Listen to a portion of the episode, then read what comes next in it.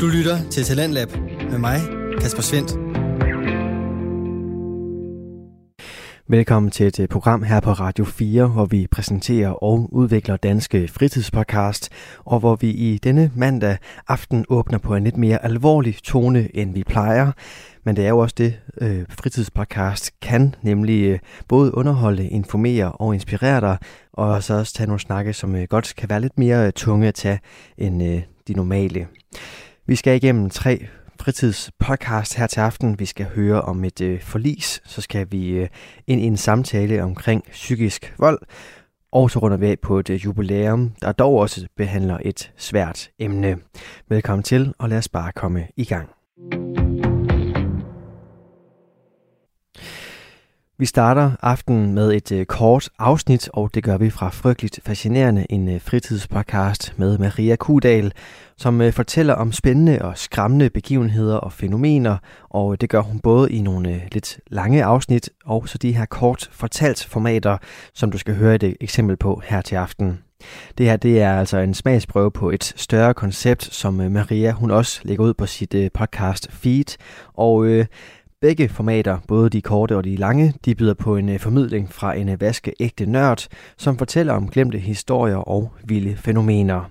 I aften der skal vi høre omkring øh, det mest grusomme forlis i nyere tid, når Maria hun endnu en gang fortæller omkring et skib, der er sunket, og denne gang der skal vi tilbage til 2. verdenskrig. Hør med her. Du lytter til Frygteligt Fascinerende. En af mine helt store fixeringer er skibsforlis. Det er en af de der ting, der holder mig vågen om natten og trækker mig så dybt ned i kaninhullet, at jeg har svært ved at finde vej op igen. For mig startede det med Titanic, verdens måske mest berømte skibsforlis. Jeg elsker stadig historien om Titanic. Alle detaljer. Jeg kan vende og dreje dem igen og igen. Men historien er fuld af skibsforlis. Flere af dem har jeg allerede snakket om her i podcasten. Costa Concordia, Estonia – og det er nok også nogle navne, som du måske genkender. Overraskende mange kender ikke verdenshistoriens mest dødbringende skibsforlis. Måske fordi det skete under en krig, og på den måde indgår mere i den kollektive bevidsthed som et krigstab end en tragedie. I dag skal vi tilbage til slutningen af 2. verdenskrig og til forliset af Wilhelm Gustloff, hvor mere end 9.000 mennesker mister livet. Velkommen til det her afsnit af Frygteligt Fascinerende, hvor vi dykker ned i Wilhelm Gustloffs forlis. Frygteligt Fascinerende er en podcast om alt det frygtelige, som alligevel fascinerer os. Her nørder vi helt ned i detaljen i nogle af de mest opsigtsvækkende og uhyggelige fænomener og begivenheder i historien. Velkommen til. Drøbende og forfrosne bliver tyske flygtninge fisket op af den iskolde Østersø. Det er januar. Året er 1945, og krigen er gået ind i sin sidste fase. Fra redningsflåden ser de kolde og chokerede flygtninge til, mens den store luksusliner får mere og mere slagside. I flere sekunder er der dødstille i den frostklare nat. Pludselig skærer skibets sirene gennem den stille nat. Mennesker springer og falder fra skibet. Nogle holder om hinanden, andre har kun sig selv. Mens skibssirenen langsomt bliver slugt af havet, synker Wilhelm Gustloff i Østersøen og ligger sig på 42 meters dybde. MS Wilhelm Gustloff stævner i slutningen af januar 1945 ud fra den østtyske kyst. Set fra et tysk synspunkt, så står det rigtig skidt til med krigslykken. Den røde hær har rykket frem gennem Østtyskland, og mange tyskere er desperate for at slippe væk. Mange vælger derfor at stige ombord på skibe, der skal sejle dem i sikkerhed. MS Wilhelm Gustloff er egentlig bygget til at sejle rundt i Middelhavet med tyskere på luksusferier. Under krigen har det fungeret som hospitalskib med plads til mere end 500 patienter. Men nu, under krigens afslutning, bliver det i stedet brugt til at fragte kvinder og børn i sikkerhed fra russernes hævntogter i Østtyskland. Men under flugten, med mere end 10.000 mennesker ombord, går det frygteligt galt. Wilhelm Gustloff bliver ramt af tre russiske ubådstorpedoer på Østersøen. Kort efter afgang modtager mandskabet på skibet en radiomelding. Der befinder sig en tysk minestryger i farvandet. Mandskabet beslutter sig derfor for at tænde skibets signalbelysning for at undgå en kollision. Desværre for de ombordværende, så ved de ikke, at der også befinder sig en sovjetisk S-13-ubåd i nærheden, og belysningen på Wilhelm Gustloff betyder, at ubåden får øje på det. Kort efter affyrer de tre torpedoer, som alle rammer Wilhelm Gustloffs skrog. Det er aldrig blevet klarlagt, hvem der sendte radiomeldingen. Der udbryder panik på skibet, for det er fuldstændigt overfyldt. Langt over sin kapacitet. Der er ikke i nærheden af at være nok redningsveste eller redningsbåde til alle. De befinder sig midt ude på Østersøen under en krig. Der er ubåde i nærheden, og det er januar måned, så vandet er iskoldt. Wilhelm Gustloff synker på mindre end 50 minutter, så der er alt for lidt tid til at evakuere de ombordværende, selv hvis der havde været redningsbåde nok. 1239 mennesker bliver reddet i sikkerhed af andre skibe. Det egentlige tabstal er uklart, fordi ingen med sikkerhed ved, hvor mange mennesker der faktisk var ombord. Flugten fra Østtyskland var kaotisk og forhastet, og den voldsomme ombordstigning af desperate mennesker betød, at man ikke fik registreret, hvilke passagerer der var ombord. De fleste er enige om, at der formentlig har været omkring 10.000 mennesker, og det betyder altså, at omkring 9.000 mister livet. Det gør forliset til det mest dødelige i verdenshistorien. Verden har næsten glemt historien om Wilhelm Gustloff. Selv i Tyskland, hvor det må have været en kæmpe national tragedie. I resten af verden er det også gået i glemmebogen. Måske fordi mange mente, at tyskerne havde fortjent deres lidelser. Fordi forliset skete under krigen, og der faktisk var marinesoldater ombord på MS Wilhelm Gustloff, så er skibsforliset ikke kategoriseret som en krigsforbrydelse. Det var lidt om Wilhelm Gustloffs forlis. Kort fortalt er frygteligt fascinerende – Researchet skrevet, optaget og redigeret af mig. Jeg hedder Maria. Dagens afsnit er lavet med inspiration fra mine veninder Mia og Rikke. Der er intet som en hyggelig aften i en kælder til at samle frygteligt fascinerende historier sammen. Hvis du kunne lide det, du hørte, så giv endelig podcasten en anmeldelse. Det hjælper andre med at blive frygteligt fascineret. Tak for nu.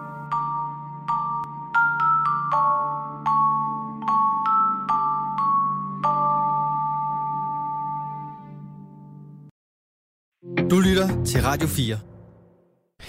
Det var Maria Kudal, som her kom med aftenens første fritidspodcast afsnit, og det kommer altså fra øh, Frygteligt Fascinerende, en øh, podcast, som du kan finde mange flere episoder fra inde på din foretrukne podcast tjeneste.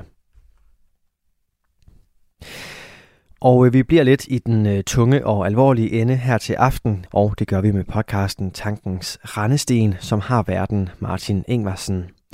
Og øh, podcasten her er en øh, utraditionel interview-podcast, hvor vores øh, vært prøver at se verden igennem nye øjne med en stor bunke nysgerrighed, autenticitet og så et nærvær.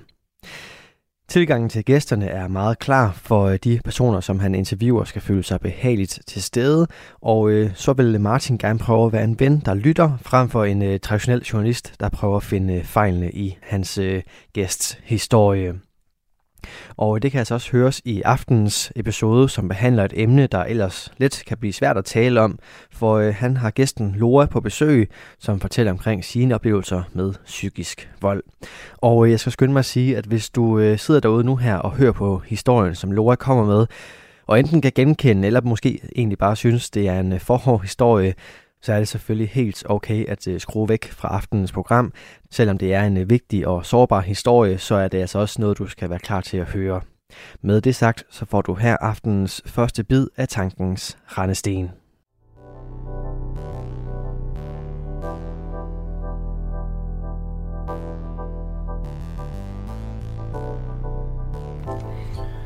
Mit navn er Martin Ingvarsen, og du er nu ved at tune ind på Tankens Rendesten.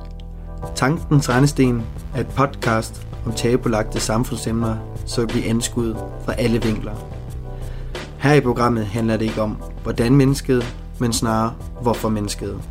Her snakker vi nemlig ikke om data, grafer eller tung videnskab, men derimod med autentiske personers erfaringer og livsytringer.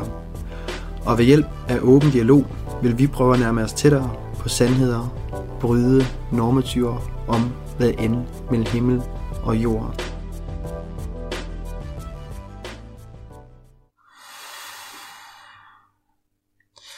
Ja, jeg havde besøg af Lore under halvtaget i dag, og vi havde en fantastisk aften sammen.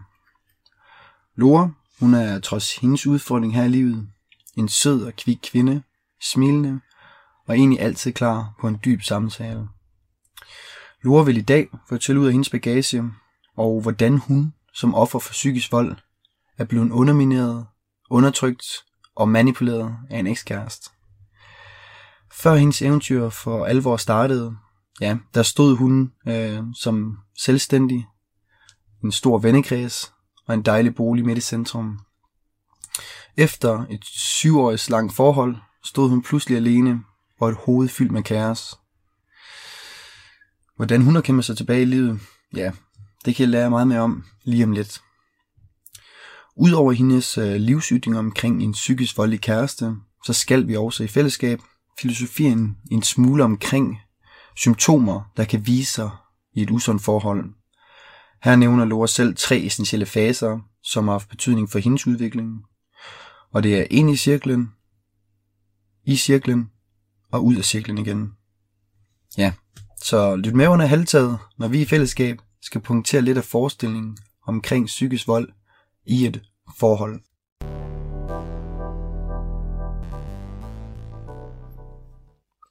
Er det her form for øh, altså, symptomer på, hvad man ligesom mangler at fortælle sig selv i pressede situationer? Ja, bare generelt. Altså sådan, der er mange af de der ting, som jeg ikke vidste, hvis det giver mening. Altså sådan, ja. jeg ikke vidste, at var en personlig rettighed. Ja, altså for eksempel så skriver de, du har ret til at følge dit hjerte og lytte til din egen fornuft. Ja, og du har ret til at sige fra, og du har ret til at sige til. Ja, Og sådan, det kan godt være, at jeg vidste det rent teoretisk, men jeg Ja. vidste det ikke følelsesmæssigt, og jeg vidste ikke, at jeg måtte. Altså, at, at alle mennesker må. ja, du har ret til ikke at tage ansvar for eller løse andres problemer. Det vidste jeg jo heller ikke. Er der nogen, du har gjort dig mere bekendt med end andre? Altså hvor du tænker, den her, den er, det er lige præcis den, jeg tænker, der, der er den, der ligesom falder i min kategori. Hmm, så skal jeg kigge på det igen. Der er for mange. Der er mange. Hvad fik dig til ligesom at, øh, at gå ind i den her organisation, eller søge hjælp hos dem? Det var igennem min fars ekskæreste, som er psykolog. Okay, Hun hørte om min situation, ja, at jeg var flyttet ind hos ham. okay. Øh, og så sagde hun, at, at det her det ville hun klart anbefale, og så er sådan, det er jo ikke for mig. Altså sådan, jeg har jo ikke været udsat for psykisk vold. Men hun sagde sådan, altså prøv at ringe til dem. Så prøvede jeg at ringe til dem. Så blev jeg screenet i sin samtale, Okay. og bestod i sådan. Altså hvad vil det sige at blive screenet? Altså hvor de sådan spørger ind til, hvad ens fortid er, hvad for en forhold man har været i. Spørger ind til sådan, har du oplevet det her, bla bla. Og så, altså, var hun jo sådan, du kan sagtens melde dig til. Okay, du har accepteret prøven. Ja. Og så kom jeg jo med, og jeg var bare sådan, ja, ja, de manglede nok nogen. Altså sådan, jeg troede stadig ikke helt, så første gang jeg skulle møde op, var jeg sådan, nu kommer jeg ind, og så har alle bare sådan blå øjne, du ved, altså Ja, ja. sådan fuldstændig Bare lige ødelagte kvinder, og altså sådan, jeg havde en masse fordomme om, hvad det ville sige at være udsat for de her ting, og jeg tænkte sådan, når jeg fortæller om mine ting, så bliver jeg hende der Barbien, der, der er sådan forrettet over ingenting og sådan noget, Ah, som okay. jeg altid har været, ikke? Ja, ja. Men så da jeg sådan begynder at snakke med dem, Ja. kunne jeg godt høre, at sådan, det, den ene hun fortalte for eksempel, som var meget mildere end det, jeg havde oplevet, Ja. synes jeg jo var forfærdeligt, hun. Okay. havde oplevet. Og så gik det op for mig sådan, hvordan kan det være, at jeg synes, det er så forfærdeligt, at hun har oplevet de her ting. Men det, jeg har oplevet, det er åbenbart ingenting i min optik. Sådan. Og det er jo ens selvværd, der er fuldstændig ødelagt. Det lyder meget sådan ulogisk på den måde, at man sådan godt kan se, at det der er galt ved den anden, men at man står selv i det. Ja. Men det er vel også måske en af de mekanismer, der ligesom definerer psykisk vold, kan jeg forestille mig, det er, at der, der opstår en tvivl i en, altså omkring sin egen eksistens, hvordan man står i forhold til det, man bliver udsat for. Ja. Ja, hjem og bare mindre der er helt generelt. Altså man, man er jo blevet pillet ned fuldstændig. ja, Så alle ens oplevelser, de, jo, de bliver jo negligeret af en selv. Og selvfølgelig også af ens partner. ja. Altså, og så bliver man bare vant til at negligere dem. Hvad fik dig til at indse, at, øh, at, at du alligevel ikke har ret? Jeg havde ret i, at det ikke var noget. At, du, at, at din historie faktisk var, var mere meningsfuld for dig, end du selv har givet dig lov til at føle?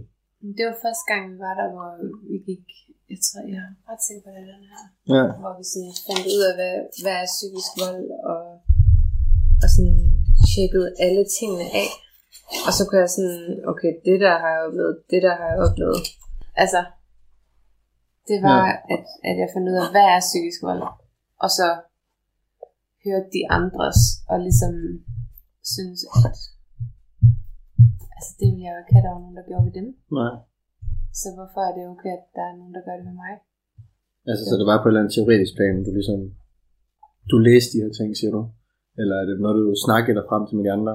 Altså det var helt klart gruppens, øh, sådan, altså styrken med gruppen, eller hvad kan man sige, fordelen med gruppen. Okay. At man sidder sammen med nogle andre, som, fordi det jeg også sådan, synes, også bagefter, virkelig kan se, at alle de kvinder, der sad i den cirkel der, vi var jo totalt empatiske og altså intelligente kvinder, Ja. flotte kvinder også, Ja. altså øh, som bare var totalt nedbrudt alle sammen, Ja. selvværdsmæssigt. Okay, du kan se, at der også var nogle fælles ting, der ligesom gik igen. Ja, vi var alle sammen mega empatiske, så derfor så, man er meget empatisk, og så har været i sådan forhold, men også bare sådan andre ting, så kan man i hvert fald tit have tendens til kun at være ude i andre mennesker, og ikke i sig selv. Og det Ens det- kerne er ligesom på en eller anden måde i ubalance. Ja, Mm. og så er det sådan 12 ugers forløb, så det blev bare, øh, det gik meget ud på at lære om psykisk vold, er meget teori i dem Ja. her, men det er også sådan nogle øvelser for, hvordan, altså hvad man, du ved, hvordan man bygger sig selv op, Ja. og, og hvorfor man overhovedet er, altså sådan leveregels arbejde, og Det er i hvert fald nok. Der er nok af den mappe i hvert fald, kan jeg se. ja, altså der er rigtig, rigtig meget. Ja. Det, der, det er sådan lidt mere præsentation af cirklen, og de tilbud, der ellers er. ja. Altså, det er noget, du vil anbefale.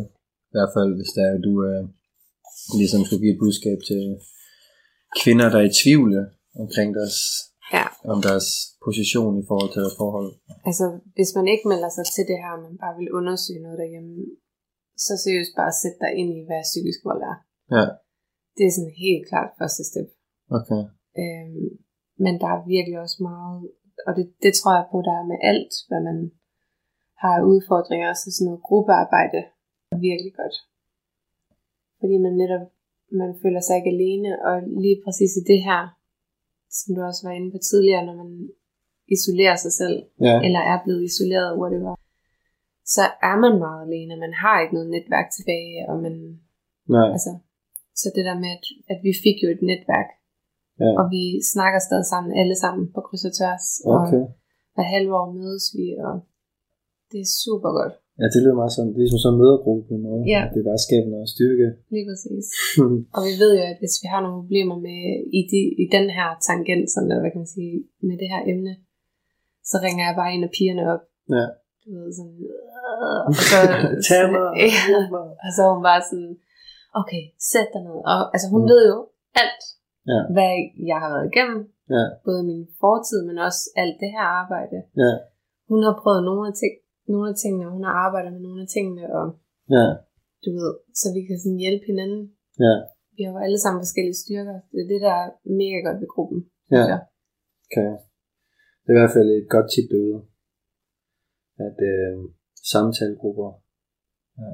Ja. Er det også på den måde, kunne jeg forestille mig i forhold til at skabe øh, større bevidsthed omkring sig selv i det. Altså det med, at mange giver udtryk for, at de, at de er i tvivl om, der, om, om deres egen dømmekraft. Ja. Men at når man er i en fælles gruppe, så kan man på en eller anden måde bygge det op. Ja. Eller have nemmere ved at se det i øjnene. Præcis, fordi når de andre fortæller de her, vi havde jo alle sammen den samme historie i virkeligheden, ja. selvom det var på vidt forskellige måder. Ja. Men man ser sig selv i alle de her ting, og man Ja. får så meget empati med hende i de her situationer, man ved præcis, hvad hun snakker om. Og Ja. man er bare vant til, når man snakker med andre ude i den virkelige verden, så Ja. er der ingen, der fatter, hvad det her det er. Nej. Og alle er bare sådan, hvorfor gik du ikke? Eller, Ja, det er den nemme. øhm, ja, sådan, altså, tror du ikke, han har en god grund til at være sådan? Eller, altså sådan, og jo jo, det kan sagtens være, han har. Altså, og det er jo igen grunden til, at vi er blevet der. Det er tit ofte, fordi man, jeg, jeg kender jo hans forældre, jeg ved, de har været forfærdelige ved ham, eller Mm. han havde ikke nogen chance for at lære sådan og sådan. Ja, Eller, ja. Altså, men når man sådan finder ud af, at sådan der står her sådan, det er jo ikke ens ansvar. Nej. Hvis ikke er han er ikke- god med mig, så nej. skal jeg ikke bruge tid med ham. Så kan det godt være, at jeg forstår ham, men jeg skal stadig ikke bruge tid med ham. Nej, det der med, når de går fra at være en kæreste til et ansvar. Ja, man skal Altså. aldrig prøve at fikse nogen. Nej, Man skal fikse sig selv. fik sig selv. Mm. Det er et hørt budskab før. Ja. Jamen, det går igen så mange steder, som det der med iltmasken, ikke? Ja. At man skal tage iltmasken på, for man kan hjælpe andre. Mm. Det Nå det ja. samme. Ja, man skal ikke træmme med på den på andre. Nej. Selv hundeopdragelse. Altså sådan, hvis jeg er i ubalance, så kan jeg ikke forvente, at min hund er i balance. Nej. Jeg er nødt til at være i balance, og så smitter det af på den. Ja. Er det noget, man kan gøre, når man er i forhold, tror du? Altså, når man først er i ubalance, kan man, øh, kan man blive balanceret så, og så få sin kæreste at blive balanceret, eller er det ligesom et ansvar, man skal tage for sig selv? Altså, nu... Jeg tror ikke, man kan. Det er min personlige Nej. teori og erfaring også. Jeg gik i parterapi med min ekskæreste i Okay. mange år. Og det var ikke, det hjalp jo ikke. Altså, og noget andet er også, nu har jeg en mor, der er psykisk syg øh, med borderline, som også er det her med, at, at man bliver nedbrudt. Det er jo også psykisk vold, man bliver udsat for. Og, Ja. øh, så det der med at ændre ens mønster, det er rigtig, rigtig svært, når man er i mønstret. Ja. Så der tit og ofte i hvert fald, nu skal jeg jo ikke, det er altid sådan her, det kan man jo ikke sige, men tit og ofte, så tror jeg i hvert fald bare på, at hvis man kommer på afstand, og så ligesom får bygget sig selv op og får dannet sit eget mønster, Ja. så kan man bedre stå imod Ja. deres mønster, hvis det giver mening. Sådan. Ja, på den måde så ens, øh, altså, skal sørge for et eget korthus i billeder. Mm. Øh, og det man bliver nødt til at forstå sin egen mønster også, fordi ellers så ved man ikke, om de ender ændrer noget på en. Præcis. Altså hvis man ikke er bevidst på det, så er man jo ligesom, så spiller man under deres præmisser, kan jeg forestille mig. Jamen, jeg kan huske, der var en, der sagde til mig på et tidspunkt, at man er lidt ligesom en skammel. Sådan, Okay. hvor, altså, hvis man har lavet selvværd, så er man ligesom en skammel-agtig. Okay. Så det vil sige, at den ene skammel, det er ens arbejde. Den anden, eller det ene ben på skamlen, det er ens arbejde. Mm. Det andet ben, det er ens hjem. Det tredje ben, det er ens relation, kærlig relation. Ja. Og whatever. Altså, og hvis den ene forsvinder, hvis man bliver fyret, Nå, så, kan, okay. så mister man balancen. Ah, Hvor at hvis man har selvværd, så har den der skammel, den har bare sådan en marmorpæl, den står på. okay. Og så kan man godt have de andre ben, men Ja. hvis de forsvinder, så er man stadig stabil okay. i sig selv. Og det synes jeg egentlig er sådan en god hedder sådan noget, analogi. Altså det er en god tanke omkring det, fordi det handler om, at man er fast i sig selv, synes Ja. jeg. Ja, man har, man har et ståsted i hvert fald arbejdet ud fra. Ja. Ja. Men det er Ja. mega svært. Radio 4 taler med Danmark. Du er skruet ind på programmet Talent Lab, hvor jeg, Kasper Svendt, i aften kan præsentere dig for tre afsnit fra Danske Fritidspodcast. Her som nummer to er det fra Tankens Rendesten, som har verden Martin Ingvarsen, der i denne episode taler med gæsten Loa omkring hendes oplevelser med psykisk vold. Det afsnit vender vi tilbage til her, hvor jeg vil minde om, at øh, hvis aftenens afsnit bliver for nært eller for sårbart, så er det selvfølgelig helt okay at skrue væk.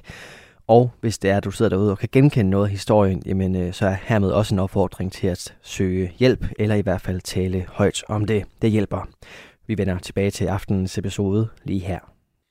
Ja, fordi der er nok mørke at famle i på den måde. Hvis man ikke har et ståsted, så, øh, så står man ikke engang på jorden og famler, men så svæver man rundt og famler. Ja. Øh, ja. Og det kræver sindssygt meget bevidsthed hele tiden. Ja. Som jeg snakkede om tidligere med, at, at øh, altså, det, jeg skal stå fast i mig selv, så jeg må godt mødes med dig her nu og Ja. spise aftensmad og Ja. lave det her en fredag aften. Du Ja. ved, det må jeg godt. Ja. Fordi det er noget, jeg gør. Ja. Altså, det, og så kan det godt være, at han ikke synes, det er mega nice. Og det er også fint, at han ytrer sig om det. Ja. Men det er ikke ens betydende med, at jeg skal gå ind og ændre min, mine handlinger Nej. for at please ham. Men det kræver sindssygt meget bevidsthed fra min side af. Okay. Både at holde fast i, at jeg gør det her, men også ikke at være nervøs omkring det. Ja. Fordi det sidder i mig Ja. om mit tidligere forhold, at hvis jeg gør noget, han ikke bryder sig om, Mm. og så jeg fuldfører det, så bliver der problemer efterfølgende. Mm, mm, mm, ja. Altså. Uha. Så bliver han sur. Ja. Så det er jo, og det er jo det, man lærer i sådan et forhold, et dårligt forhold. Ja. Det er, at man lærer, at det er bedst bare at gøre, som han siger. Ja. Ja. Altid. Ja. Ja. Og så også gøre alt det, han ikke siger. Men Ja. ja. sådan tænk forud. Okay. Vis, man er lojal og lojal og lojal. Og man er aldrig lojal nok alligevel. Nej. Men, men man prøver virkelig at vise, at man er lojal. Hvordan kunne terapeuten ikke øh, øh, være opmærksom på det? Mm, Jeg tror, jeg har nemlig tænkt på det samme, fordi nogle gange så sagde hun også til mig, at jeg var sådan, ikke med de ord, men at jeg var lidt for sart. Altså sådan lidt for følsom, jeg skulle heller ikke tage hans sådan for bogstaveligt. Ja, han skal, ja. Og jeg tror, at altså, min ekskæreste, han var en meget manipulerende type. Øh, jeg ret sikker på, hvis ikke han er psykopat, så er han i hvert fald borderline. Mm. Øh, så sådan, vi havde gode og dårlige perioder. Ja. Men i de gode slugte jeg jo stadig meget. Men der havde han det bare godt. Eller Ja. hvad kan man sige. Der pleasede jeg jo stadig meget Ja, ja. for at få tingene til at køre. Ja.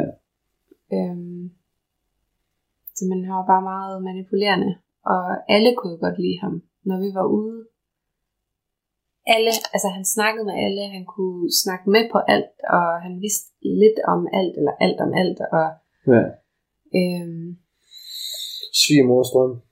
ja, altså Mm. min mor elskede ham jo selvfølgelig også. Ja. Og det var bare, det var, og så stod jeg jo der som sådan en stille mus. Så udefra set, så var det jo mig, der var for doven og for øh, svag og øh, sådan, ikke havde nogen personlighed. Og han var Ja. totalt bombastisk og Mm. øh, super charmerende og ja, Ja. og vidste alt om alt, og jeg stod der, jeg ved, ikke, jeg ved, jeg ved ikke, hvad jeg fik til morgenmad, og sådan, Mm. altså jeg vidste jo ingenting, jeg, jeg havde jo ingen, som du sagde, jeg, jeg tvivlede totalt meget på min egen dømmekraft, Ja. øhm, og når jeg er nervøs, så fejler jeg også meget, Ja. altså så, så går jeg ind i ting, taber ting, alt sådan noget der, og så står man der og undskylder for det, og Så manifesterer man ligesom det, man tror, man er. Ja, og det er også derfor, det hedder, en, altså det hedder exit-cirklen. Fordi Ja. det er sådan en cirkel, man okay. kommer ind i. Altså, Ja. Jamen, jeg har lyst til at stille to spørgsmål, men altså, hvordan exier man cirklen, og ja, hvordan kommer man ind i den? jeg tror, hvis jeg skal gøre det så kort som muligt, så er det det der Mhm. med, at altså med at man bryder mønstret. Fordi mønster, det kan også være en cirkel, hvis det giver mening. Ja. Altså, fordi det, man gentager mønstret, så man gentager cirklen. Ja. Og så tror jeg bare, at, at ved at man bryder mønstret, altså laver sit eget mønster om. Fordi mønstret kræver, at den ene altid handler sådan her, og den anden al- altid handler sådan der. Ja, altså vibrerende. Ja, sådan på de samme måder, basically. Nå, okay. Øh, hvor at hvis, hvis den ene part ændrer sin måde at være på, ja. så passer den andens mønster ikke ind i det mere. Så man kan ikke ændre nogen ved Mhm. bare at sige, at du skal ændre dig. Men hvis man ændrer sit eget mønster, så kan man tvinge andre til, og de er nødt til at ændre deres mønster. Motivere dem, eller hvad for det? Ja, fordi de kan jo, ja okay, så kan de stå og råbe af dig, men hvis du ikke, hvis det bare praller af dig, Ja. så er de nødt til at finde på noget andet at gøre, kan man sige. Ja, det er jo, ja. Så jeg tror, det er sådan den kort bryde mønstret. Og måden, man bryder mønstret på, tror jeg, igennem det her, det er i hvert fald at bygge sig selv op. Bygge sig selv op. Det kan lyde svært. Det er mega svært. Ja. Altså, det er jo også en step, step by step ting. Ja. Og man går også tilbage mange gange.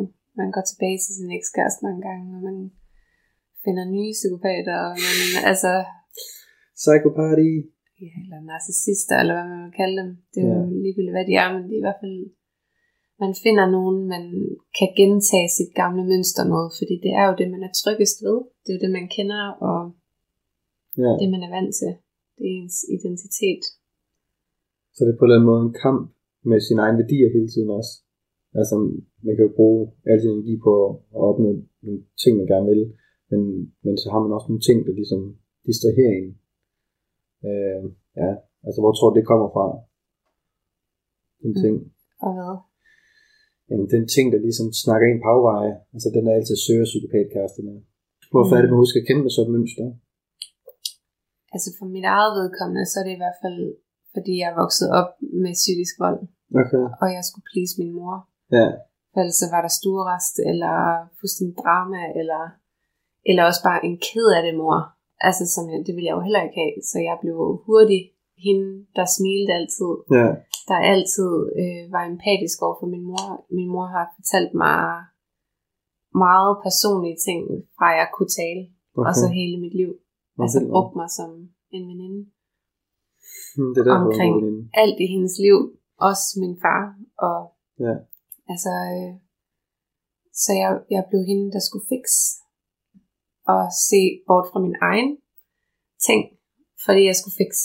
Og Okay. jeg skulle se bort fra mine egne følelser, fordi jeg skulle smile hele tiden. Og jeg, jeg skulle altid virke ovenpå. Ja, Øh, og så var jeg også bare vant til, at kærlighed, det viste sig ved, at det var dramatisk og øhm, problematisk. mm. Det var sådan, at fordi i, efter et skænderi, så græd min mor, og, jamen det er også bare, fordi jeg elsker dig, og sådan noget der. Altså det var Ja. meget dramatisk. Så jeg fandt Wow. jo kærester, hvor at, altså, hvor at, når de gjorde sådan der, så følte jeg mig elsket. okay. Hvis der bare var sådan en helt stabil, i min, i min optik kedelig fyr, der Ja. bare ville mig det godt. Ja. Åh. Det, det, jeg kunne ikke se, at han ville mig, fordi jamen, du skriver jo ikke til mig hele tiden, du stalker mig ikke, du skiller mig ikke ud, du er ikke jaloux, du er ikke, Ja. kan du overhovedet lide mig? Altså, ja. hvis ikke han gjorde alle de der ting, så, så, var det jo ikke, så var det jo ikke kærlighed i det, så ville han det ikke. Det skulle være den der spanske temperament der. Nærmest. Ja. Og det var bare, det er jeg i hvert fald kommet til der nu, altså det er jeg nærmest allergisk overfor. Okay. Det kan jeg slet ikke have.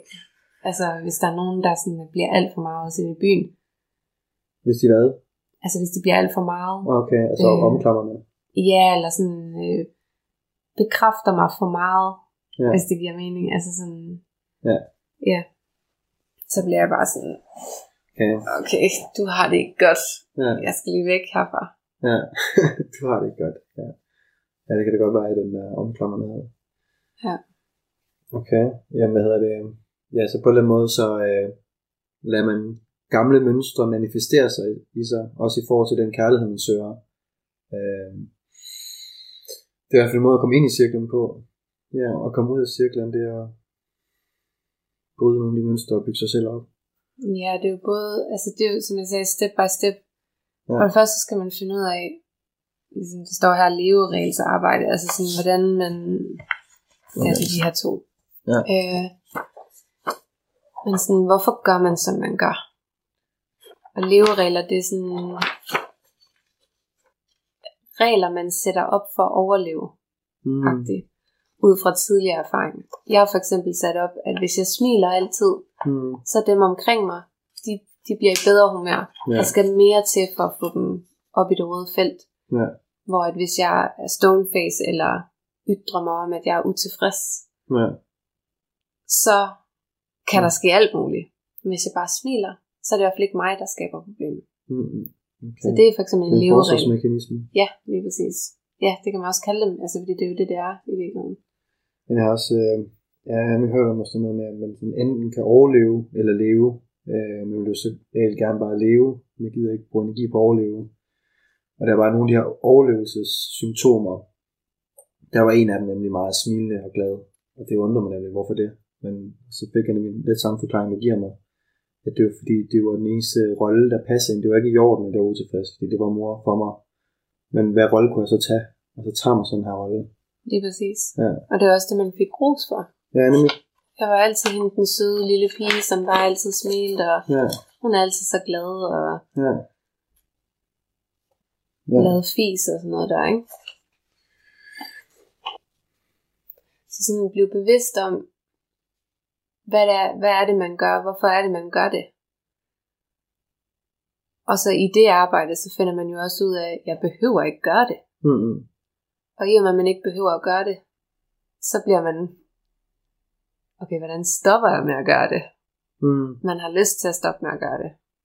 Og så, hvordan stopper jeg med at gøre det? Øhm, og det kræver rigtig meget arbejde. Altså, det er hårdt alt det her. Men det bliver også bare sindssygt meget bedre. Altså, jeg troede dengang for to år siden, at jeg, jeg kommer aldrig op af det hul her. Altså, Nej. jeg kan jo ingenting nu. Jeg gik fra min ekskæreste for to år siden. To år siden, ja. Faktisk lige præcis her den anden dag, var det to år siden. Hvor lang tid var I sammen? Vi var sammen i syv år. Syv år, okay. Ja. Og altså efter halvandet, halvanden måned, har jeg lyst til at sige, det var ikke særlig lang tid, der slog jeg faktisk op med ham. Nej, det er løgn. Vi var sammen i halvanden måned. Så tager vi til København, hvor han kommer fra, skal møde hans forældre. Og op til der, Var det lige fra, du første gang mødte ham, siger du? Det var første altså, der... ja, det var, Okay. det var, vi mødte hinanden, startede med at være kærester. Han flyttede nærmest ind på første date. Okay. Altså, der sov han der bare altid der siden. Altså, han, han boede der bare altid siden første date. Ja, det var vildt nok. Øhm, og han var, Det var en så sød. Han var så kærlig, omsorgsfuld, hjalp mig med alle mulige ting. Jeg var selvstændig på det tidspunkt. Han aflastede mig for sygt. Lavede mad til mig hver dag, jeg kom hjem. Han altså, kom op med ting, jeg havde glemt. Alt sådan noget der. Han Mm. var så dejlig. Altså en fantastisk kæreste. Ja. Øhm, og su- super ydmyg også og sådan noget der, kan jeg huske. Halvanden måned med det. Jeg troede jo bare sådan, ham her skal fucking giftes med, jeg skal have børn med ham, han er jo Mm. fantastisk, hvorfor, hvorfor ikke? Vi møder hans forældre, øhm, og han ændrer fuldstændig karakter, Okay. mens vi er derovre. Øhm, jeg var ret nervøs. Jeg er en nervøs person. Og vi skulle så, han havde, han havde øh, da jeg skulle pakke, så spørger jeg ham sådan, hvad skal jeg pakke til? Hvad skal vi derovre? Og han siger, at vi skal bare chill og sådan noget. Okay, sikkert. Så jeg pakkede bare sådan hverdagstøj. Øhm, vi kommer derover, og så siger han, at han gerne vil invitere mig på Stiksen Sushi i Hellerup. Og i mit hoved, sådan nordjysk hoved, så er jeg sådan, fuck, okay, så skal jeg lige klæde mig lidt pænere, men jeg har jo kun jeans og sådan noget lort med. Så jeg sådan sagde til ham, jeg ved ikke, hvad jeg skal på, og jeg var totalt nervøs. Og der var han ikke kommet derover endnu. Jeg fløj en time før ham. Så jeg stod alene i hans forældres hus, som de var super kolde mennesker. Så jeg var bare sådan kommet ind i sådan et værelse, stod bare derinde, og var så nervøs. Så kommer han, og, og jeg glædede mig til, at han kom, fordi han var jo sådan op til der, typen, der bare, eller personen, der fik mig ned, når jeg var nervøs, fordi han var så kærlig, og jeg stolede på ham, og, så kigger han bare op og ned af mig, sådan, skal du have det der på, og altså han var fuldstændig som hans forældre lige pludselig. okay. Og det var en forfærdelig aften. Sådan, vi var ude at spise, og, og jeg prøvede sådan at sige til ham, ligesom vi plejede. Så plejede jeg at sige til ham, at jeg er virkelig nervøs. Og så bekræftede han mig enten mundtligt, eller lige rørte Ja. lidt ved mig, eller et eller andet, altså du ved, sådan kærtegnede mig. Ja, Og så fik jeg det bedre, og så klarede jeg mig igennem sådan en aften. ja. Her der var han bare, han grinede af mig, og han var Okay. en helt anden. Så foragt på den måde.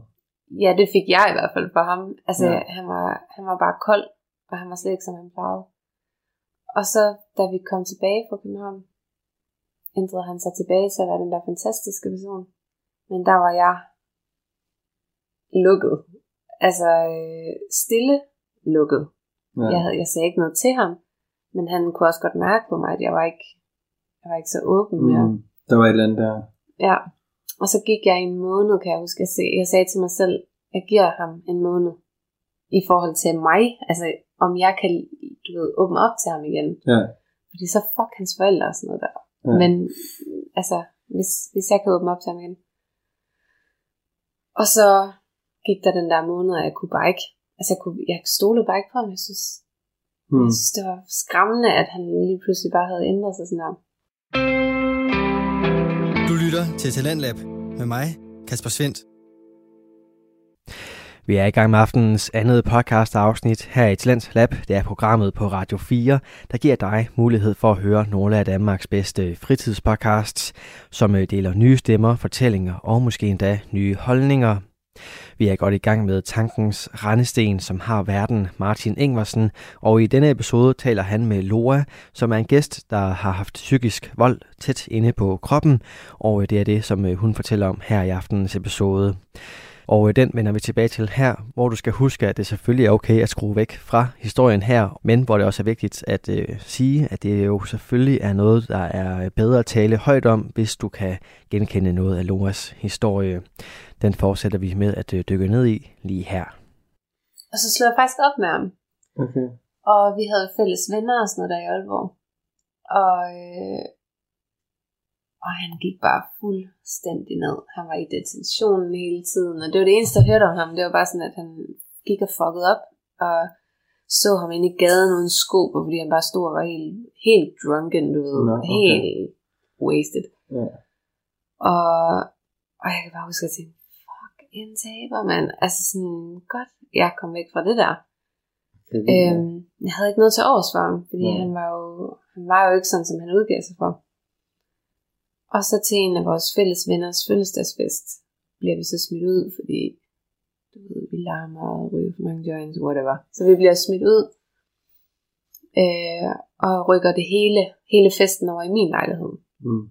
Og han er jo så taget med, og hidtil der har han jo sådan ringet og gjort et stort nummer ud af, hver gang at vi begge to var inviteret til en fest, Ja. så var han sådan, så ringede han til ham, der holdt det, og var sådan, "Jamen, jeg ved ikke, om kø med kommer, og altså, det var altid så dramatisk. Mm. Og så blev musikken stoppet, og sådan, han, du ved, han spørger, om det er okay, han kommer, og jeg, jeg sad bare der sådan, selvfølgelig er det fucking okay, han kommer.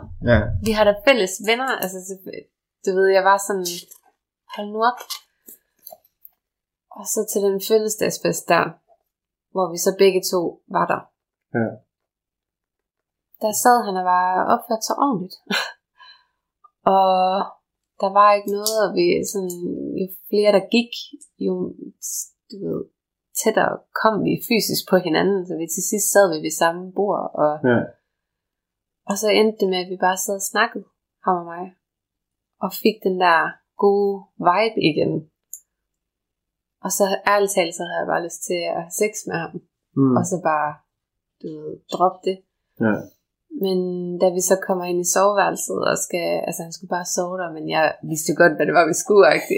og så siger han, altså han får det sådan offerrolleagtigt i forhold til, at det havde bare ødelagt ham, at jeg slog op med ham.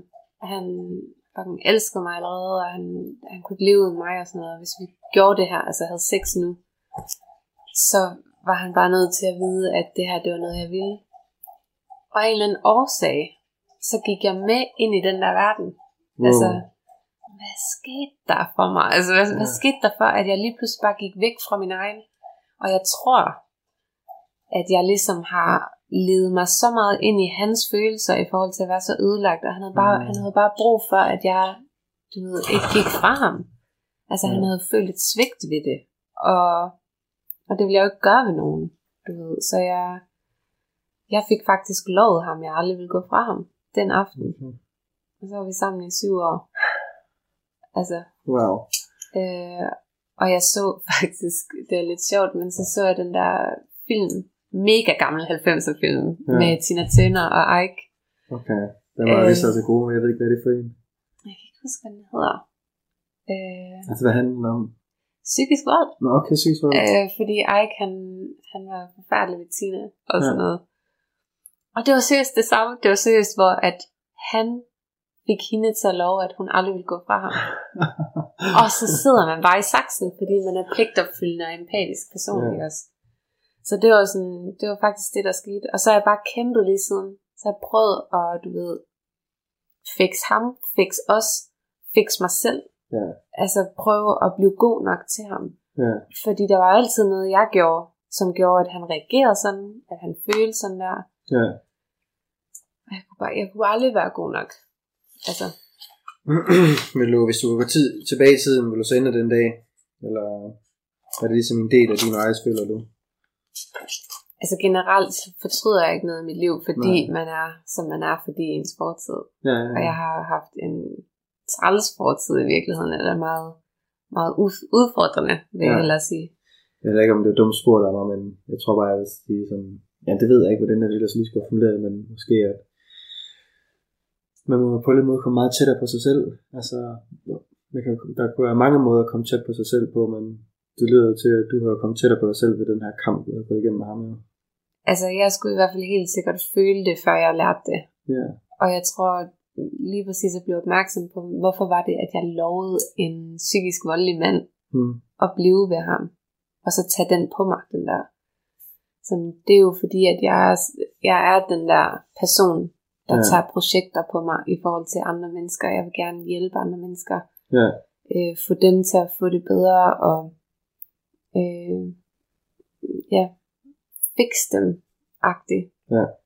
Og, og også bare sådan, og, og jeg vil gerne fikse dem igennem min kærlighed. Jeg vil gerne vise dem alt min kærlighed, fordi i håb om, at altså, hvis jeg elsker ham hårdt nok, så kan det være, at han bløder lidt op. ja, Men du ved, folk uden empati, eller folk, som er narcissistiske, either way, altså, så kan du elske dem nok så hårdt. ja. Men det ændrer sig jo ikke. Hmm. Altså, de, de lærer jo ikke, altså hvad kan man sige, de bløder jo ikke op. De lærer jo ikke empati lige pludselig. Psykopater kan, har jo bare ikke empati, så det er sådan, Altså på en eller anden måde får det mig lyst til at spørge om, at, at du siger, at du vil gerne bruge din energi på at kunne give omsorg og sympati til et menneske, men til et menneske, der ikke kan føle det. Altså, hvad er det? Er det fordi han godt ved, at du har brug for at fylde så et tomrum hos folk, at du kan give dem det her omsorg, og han ved, at, at det kan du, du kan give det der. Og så, og så har han fanget det, fordi han ved, at det er ligesom dine egenskaber, de menneskelige værdier også at være ja. omsorg til at omsorg folk? Jeg Eller, tror- var det, eller brugte han det mere i forhold til at kunne komme igennem hverdagen, fordi han reelt havde brug for din omsorg? Eller var det mere sådan ting, han bare... Ja, det ved Jeg jeg, tror, ikke, det er begge dele. Jeg tror ikke, at, øh, at han var bevidst om, at det var det her, der skete. Det tror jeg dog ikke. Nej. Altså, og der kan jeg jo sagtens stadig bare være naiv. Men det tror jeg ikke. Det tror jeg ikke, min mor hun har gjort bevidst. ja. Men okay. jeg Okay. tror, at de har, nu siger jeg bare de, men altså, jeg tror, de har et behov, altså det, de bliver fodret af det, af at få den der bekræftelse og kærlighed af Ja. en, og så føle sig superior, og det er sådan det, de lever af. Ja. Agtigt. Okay.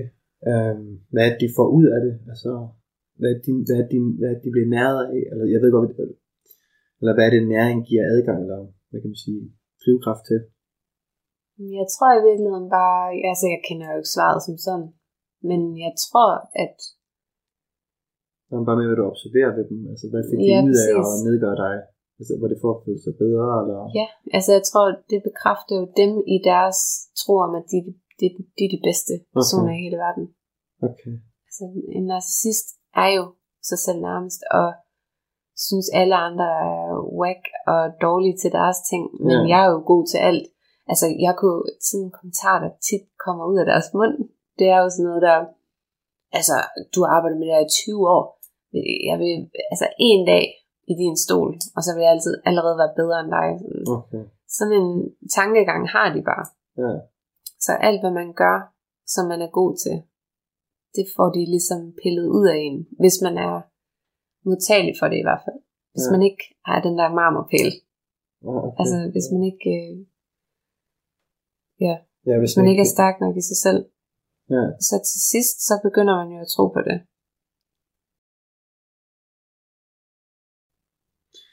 Hvad er det værste, han har fået til at tro på, som ikke var din marmorpille? Hmm.